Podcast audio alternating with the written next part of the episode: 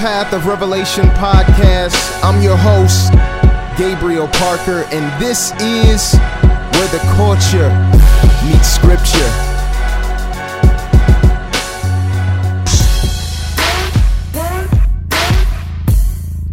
Full time with my pay, full time, full time. Clock in, never clock out. Clock in, never clock out. No way with the slackers.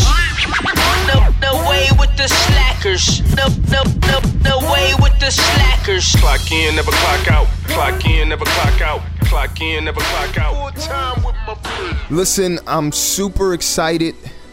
My album is pretty much done. It will be available by the end of this month. I will have a date for you guys next week.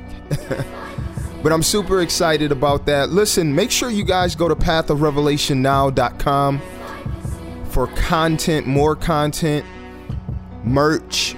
If you need to leave a prayer request, or if you have any questions about anything you're going to hear on today's show or any previous show you may have listened to, hey, go to pathofrevelationnow.com, leave your questions and prayer requests. I'll be glad to respond and pray with you or answer any of your questions.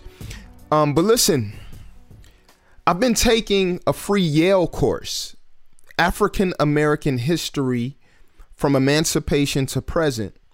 And the cool thing about this course is it's an actual course that you would normally have to pay for, but it was made free online.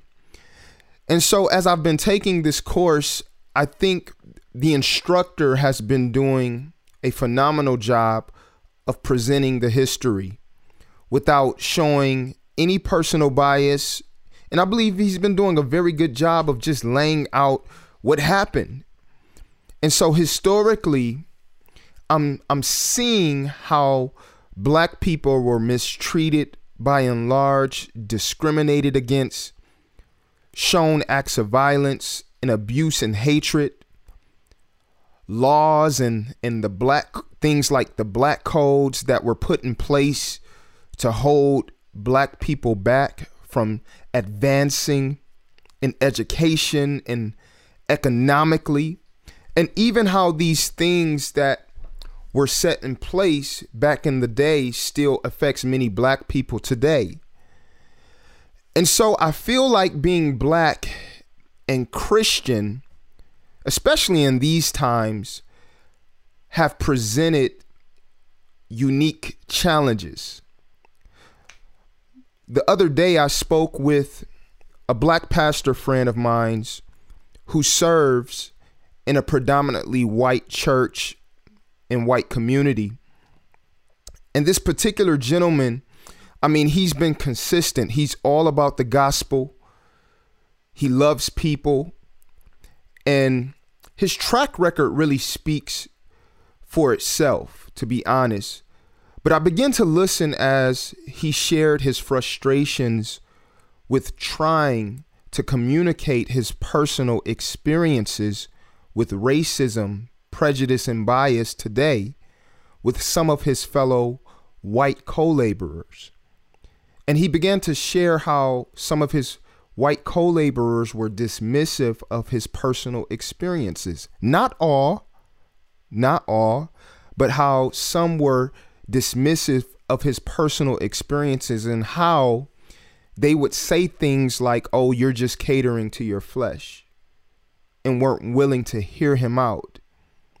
And I began to share with him how I could identify with some of his frustrations and how I feel the pressure of feeling like I'm not being black enough for the quote unquote woke Christians because I'm not walking around with my fist in the air and I'm not leaving Black Lives Matter hashtags on, on my posts. And on the other hand, I hate when conservative Christians try to put me in a liberal box because I won't denounce that systemic racism and prejudice still exists and affects many black people today. And how, if many of us can acknowledge how generational wealth and legacy works, why can't we acknowledge how generational poverty works? and things like, oh, I'm not being patriotic. And listen, out of all of these things, I believe that this will help many of you. I believe this show is gonna, if you just give me your ears, I believe this will also help many of our white brothers and sisters in Christ to understand some of the cultural differences and how those cultural differences may lead to different experiences.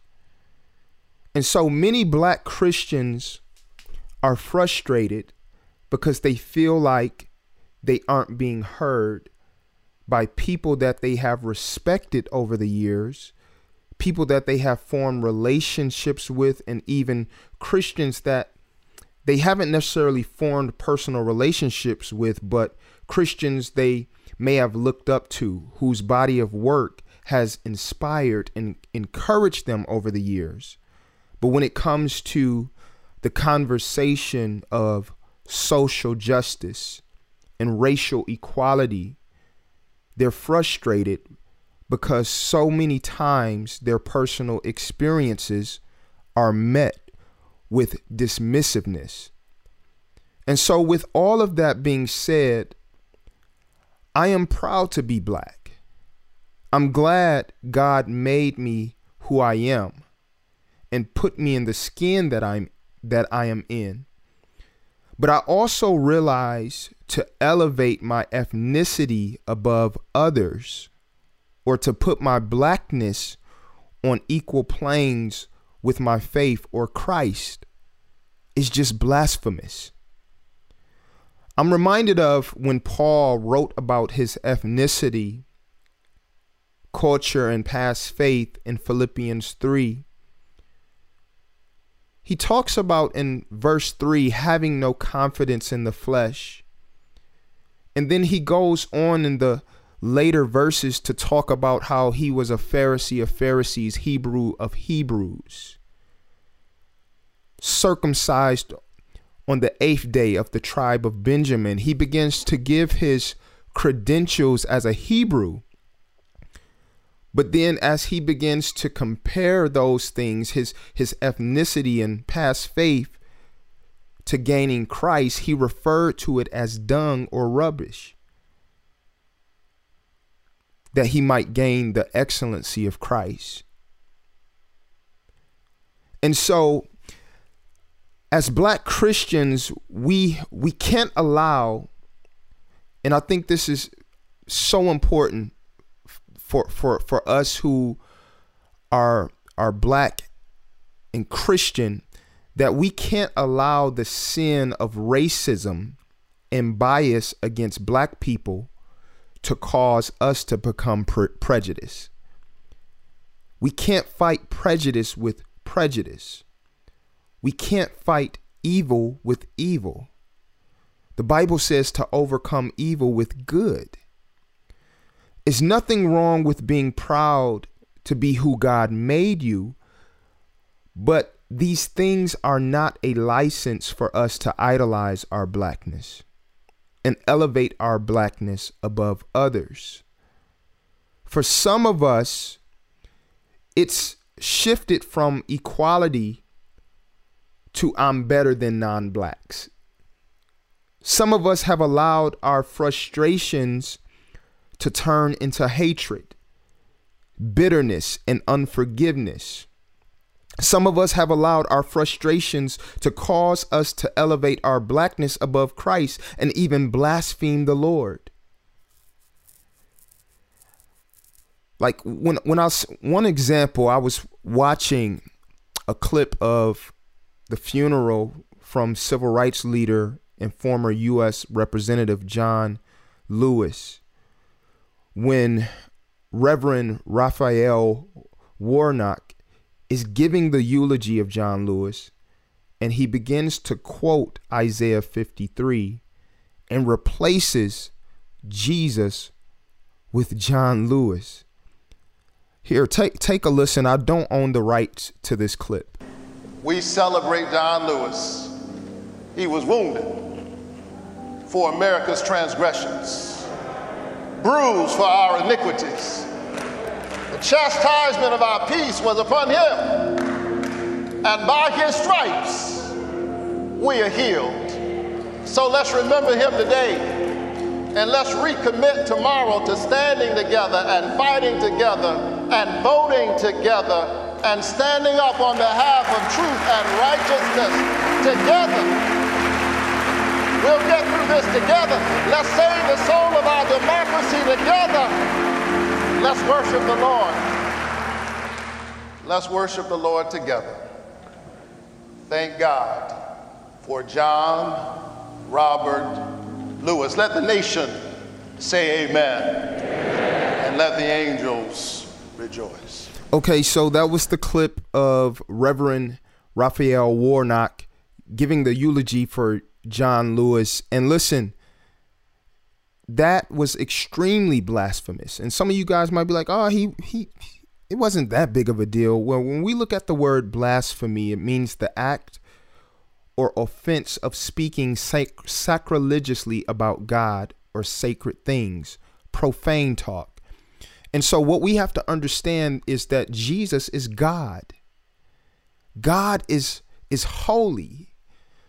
When we attempt to put ourselves in the place of God or elevate ourselves and put ourselves in Christ's shoes or sandals or whatever the case may be, it's blasphemous. Remember what John the Baptist said about Christ. He says, There's one coming. He says, I'm not him, but there is one who is coming whom I'm not even worthy to unlatch his sandals. And so when when we talk about the Lord, the, the problem I think with today's culture and many of us who profess to to be Christians, we've allowed society to cause us to devalue God, to devalue Christ. And and one of the fastest ways that we begin to devalue Christ is when we elevate ourselves. When we begin to have confidence in our flesh, as Paul talked about in Philippians 3. This is why Jesus said in Luke 9 23 through 24, He says, If anyone would come after me, let him deny himself, take up his cross daily, and come after me. For whoever will save his life will lose it, and whoever loses his life for my name's sake shall save it. And so, one of the prerequisites for following Christ is to deny ourselves. It is to deny our flesh, to deny our desires, because the Bible says there is a way that seems right to a man, but the end thereof is destruction. And so we have to decrease, as John chapter 3, verse 30 says, I must decrease and he must increase. See, what we're trying to do is we're trying to increase and increase Christ at the same time, and it doesn't work that way. Jesus said, You can't serve two masters, for you'll either love one and despise the other. And this is what what's happening when we are so self indulged, we automatically begin to devalue Christ and not see his name as sacred and not see him as holy. And in a sense, because we're elevating ourselves, we begin to make him like us. Because God can't can't can't come can't go up any higher. He is the highest. and so in this clip is it's extremely blasphemous and what's very alarming about this is that this is supposed to be a Christian preacher. And this is what I'm seeing happen with many of us who profess Christ. We are putting down our faith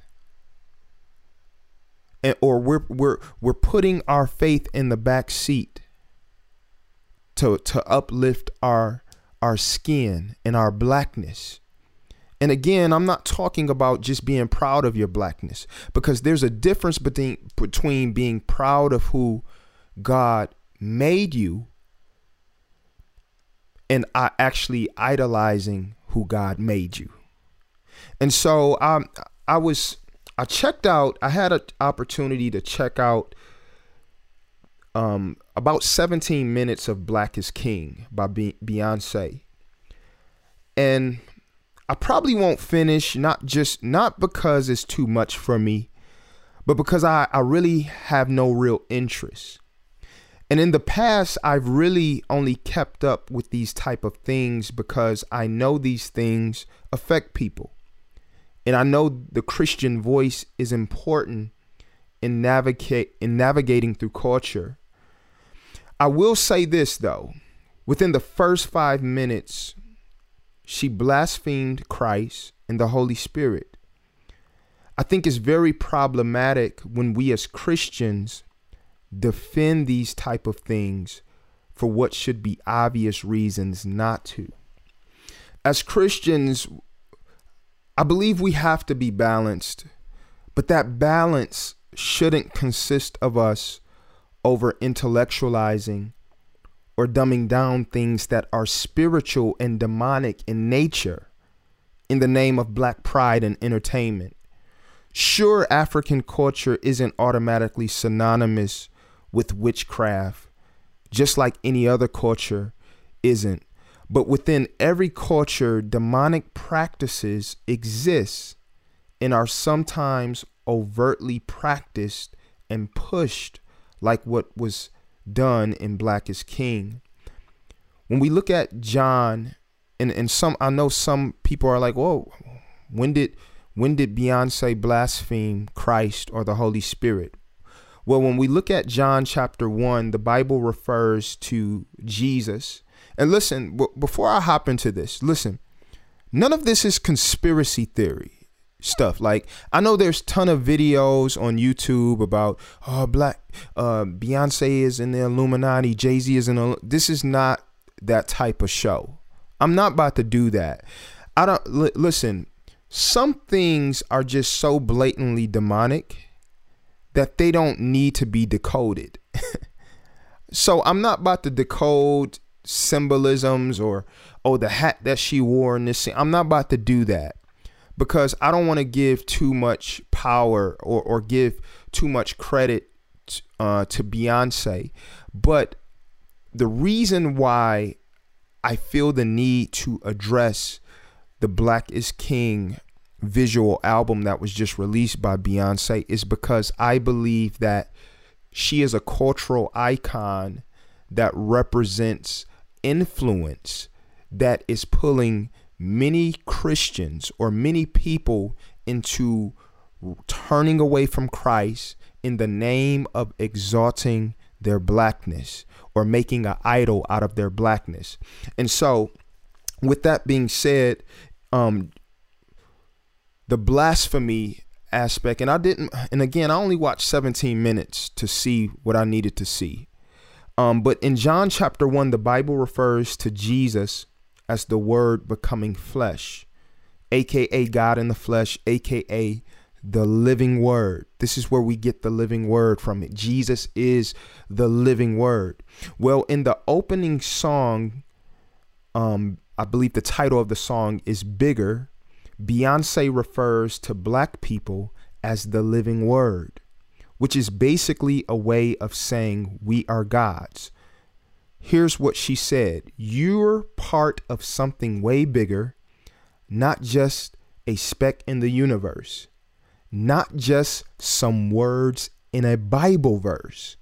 You are the living word. That's blasphemy. She also references this is what the Spirit, aka Holy Spirit, is teaching. Yet the Spirit testifies of Jesus, according to John 15, not us. The Holy Spirit is also God. And the Holy Spirit does not testify that we are the living word, but that Jesus is. And so um, the lyrics go on and say, Rise, the Spirit is teaching. oh, I'm not just preaching. I'm taking my own advice. Listen, some of you guys might be like, okay, what's the big deal? And I believe some of us, we we don't take things like this serious. We again, we don't take blaspheming the name of the Lord serious because I believe that we have allowed culture to influence us more than the Bible. And so we begin to elevate things above Christ. When when when in the scriptures blasphemy is extremely serious. And especially the Bible says that blaspheming the Holy Spirit is is is probably the most serious of sins. And so what's the big deal? Because I hear people say, well, the Bible does say ye are gods. So let's deal with that. Because when most people quote this particular line, they're referring to Psalms uh, 82, verse 6, where God says, You are gods.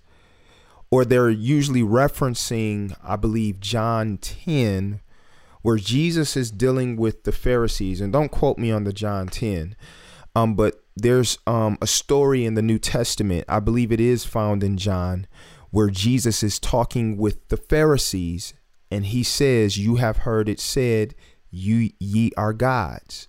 And when Jesus says that, he's actually quoting and referencing Psalms 82. But what is Psalms 82 actually talking about? Well, when we look at verse 6, where it says, You are gods, in the original Hebrew text, the term for gods there is actually Elohim, which can be used for God Almighty. But the term Elohim is also used to reference earthly kings and judges. And so when we look at Psalms 82, it is very when we read it in its entirety it is very clear that ye are gods is actually referring to earthly judges and kings. And and so it is not god calling us little deities. It is not god saying hey i have made you gods but it is god addressing um, specifically God in this particular verse of scripture in Psalms 82, he's addressing the wicked judges and kings of the earth. Matter of fact, let's read because um, Psalms 82 is a very, very short verse. It's only eight verses. When we look at verse one, it says, a, a psalm of Asaph. God has taken his place in the divine council in the midst of the gods, he holds judgment. Verse 2 How long will you judge unjustly and show partiality to the wicked? Verse 3 Give justice to the weak and the fatherless, maintain the right of the afflicted and the destitute, rescue the weak and the needy deliver them from the hand of the wicked. So we see that God is is rebuking and correcting wicked judges and kings. Verse 5 They have neither knowledge nor understanding, they walk about in darkness. All the foundations of the earth are shaken. Verse 6 I said, You are God's, Son of the Most High, all of you. Nevertheless, verse 7 Nevertheless, like men you shall die and fall like any prince. Arise, O God, judge the earth, for you shall inherit all the nations. So it's very clear when we look at Psalms 82, God is not calling us little deities. And so, sorry to bust any of your bubble. Well, actually, I'm not sorry to bust your bubble. We are not gods. The Bible says there is only one God. In the Bible, um, I believe in Exodus, God is speaking to Moses. He says, There's no other gods beside me. And so when when dealing with false gods or, or, or deities, the Bible is clear that any other deity is actually a false deity. In other words, it's counterfeit, it's not real. And so this is something that we have to understand. All of these things, one of the things that I've noticed as I deal with different religions or, or beliefs, and I'm not even just talking about African religion or or I'm talking about any other religion outside of Christianity, one of the common themes is either you are gods or you're going to become a god. That is that is that's just a fact. but listen, many many people um I've seen many people say what's wrong with witchcraft. And many of us are asking these questions and this is not a shot at anyone but I believe if we're going to truly grow and begin to honor Christ with our lives, that we have to be honest about our shortcomings. None of us are above reproach, but many of us have opened up the door to witchcraft. We've opened up the doors to idolatry by allowing the current climate of today to indoctrinate us and affect our spirituality. And so I see many um, black people beco- getting more involved in witchcraft. I'm seeing I've seen even some who um, I've seen Christians now defending witchcraft, which is crazy to me. And so, one of the things we have to understand is that any source of spirituality that isn't submitted or rooted in Christ is demonic in nature. I'm going to say that again. Any source of spirituality that is not submitted to Christ or rooted in Christ is demonic. There's no there's no gray line when it comes to spirituality. You're either submitting to the Holy Spirit or submitting to demonic spirits. And the Bible makes it abundantly clear when we look at um, Leviticus chapter 19, verse 31.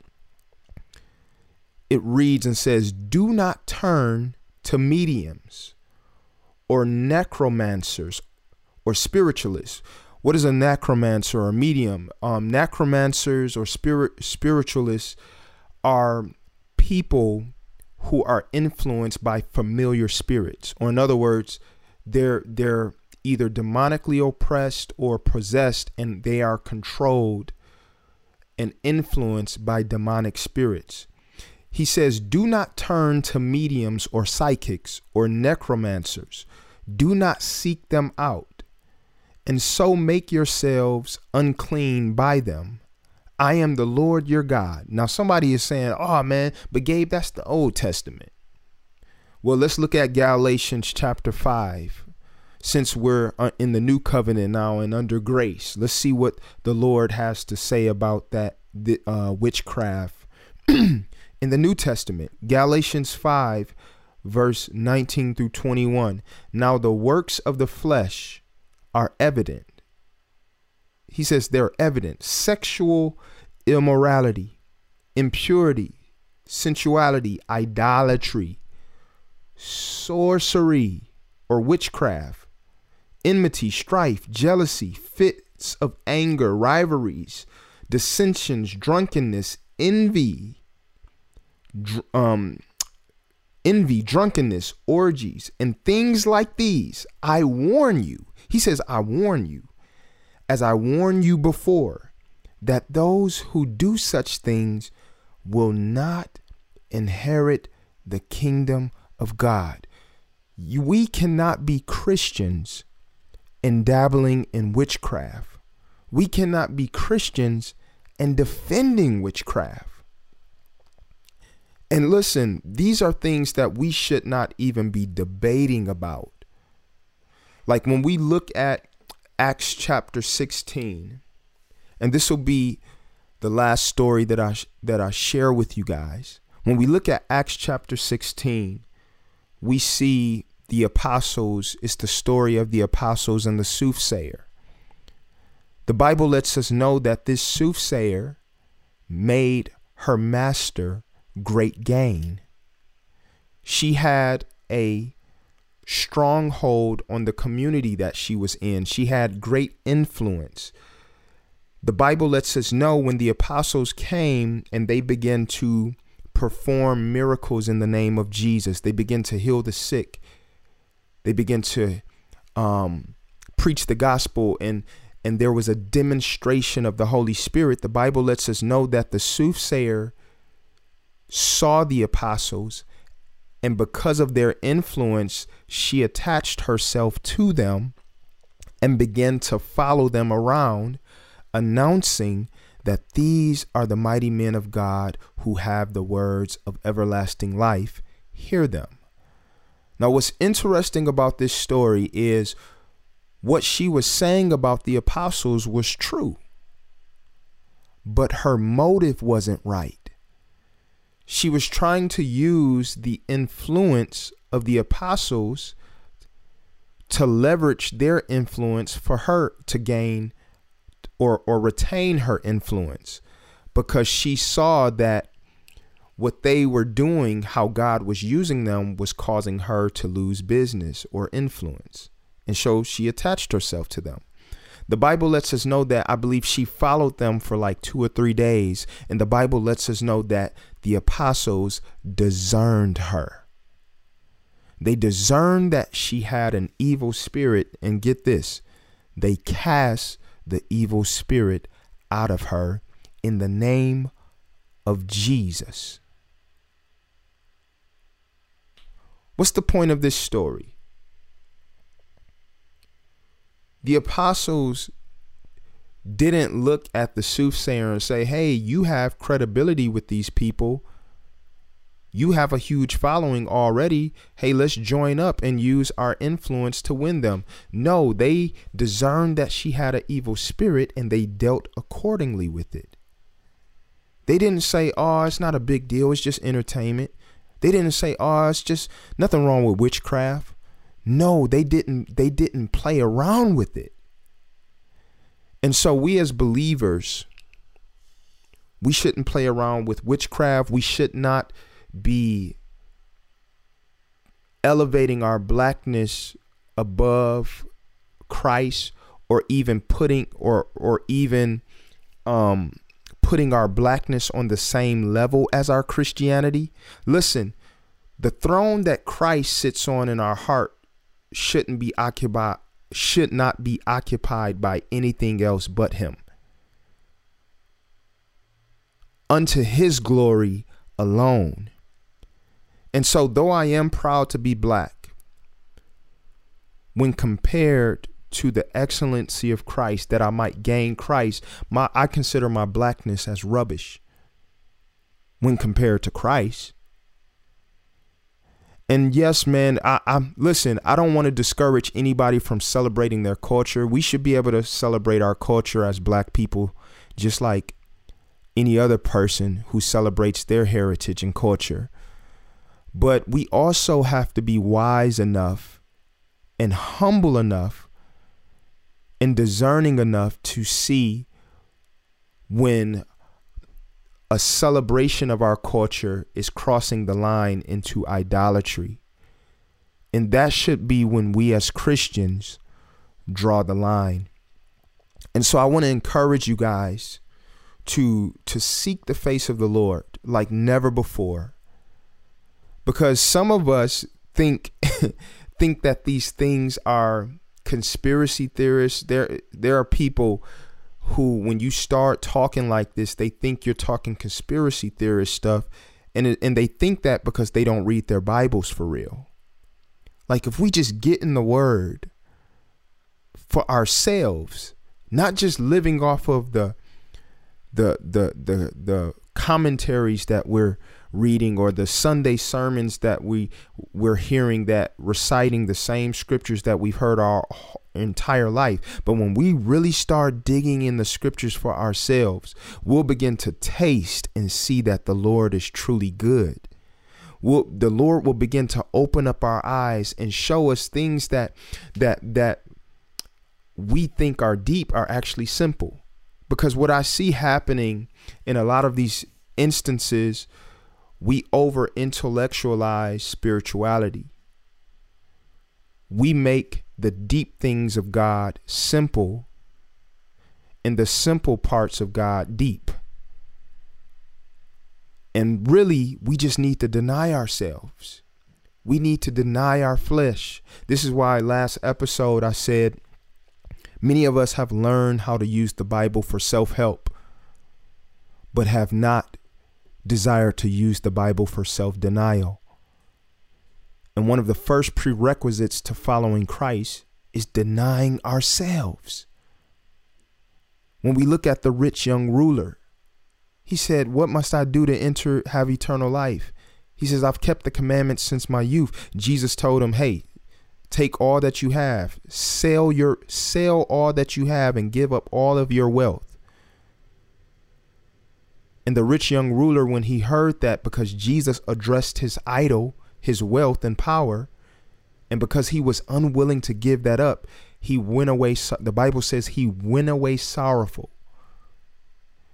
And the reason why he went away sorrowful because was because he wanted to hold on to his idols and Christ. He wanted to make Christ just another idol on his shelf of idols. And many of us are trying to do what the rich young ruler did. We don't want to give up our idols to follow Christ, truly follow Christ. Because Christ, if, if we just be honest with ourselves, Christ have not has not has tr- not truly been enough for us. Many of us are like Adam in the garden. We have everything. We have everything in Christ. We have everything in God. We're in perf- we have perfect access to God. But we're looking at that tree of the knowledge of good and evil, that that forbidden fruit that God told us not to touch, even though we already have everything in Christ. And we're pursuing our lust. We're pursuing the lust for knowledge. When if we just taste and see that the Lord is good. Listen, it's time for us to go deeper. It's time for us to go deeper in our prayer lives. It's time for us to go deeper in our word life. It's time for us to begin to, to learn how to fast and sacrifice. In the word, he says, if you draw nigh to me, I'll draw nigh to you. We'll it's time for us to stop just looking at reaping what you sow in terms of money, but looking look at it in terms of our spiritual and mental well-being. When we sow into the spirit, we will reap of the spirit everlasting life. When we sow in prayer, we'll reap the deep things of God. We'll re- we'll reap the um an experience with God. We'll reap um blessings. We'll reap uh, peace and joy and contentment, which is true wealth. The Bible says godliness with contentment is great gain. So I want to encourage you guys to stand bold for Christ. Don't be conformed to the trends of this world. Don't be conformed to this world, but be ye transformed by the renewing of your mind and present your body as a living sacrifice holy and acceptable unto God not unto your not not submit your body unto your blackness but submit yourselves unto God which is your reasonable service that you may prove what is that good and acceptable will of God. Listen thank you guys for tuning in. I'm praying for you. Again, make sure you go to Path of Revelation uh, now.com to leave your prayer requests. And listen, this is the Path of Revelation podcast, and this is where the culture meets scripture.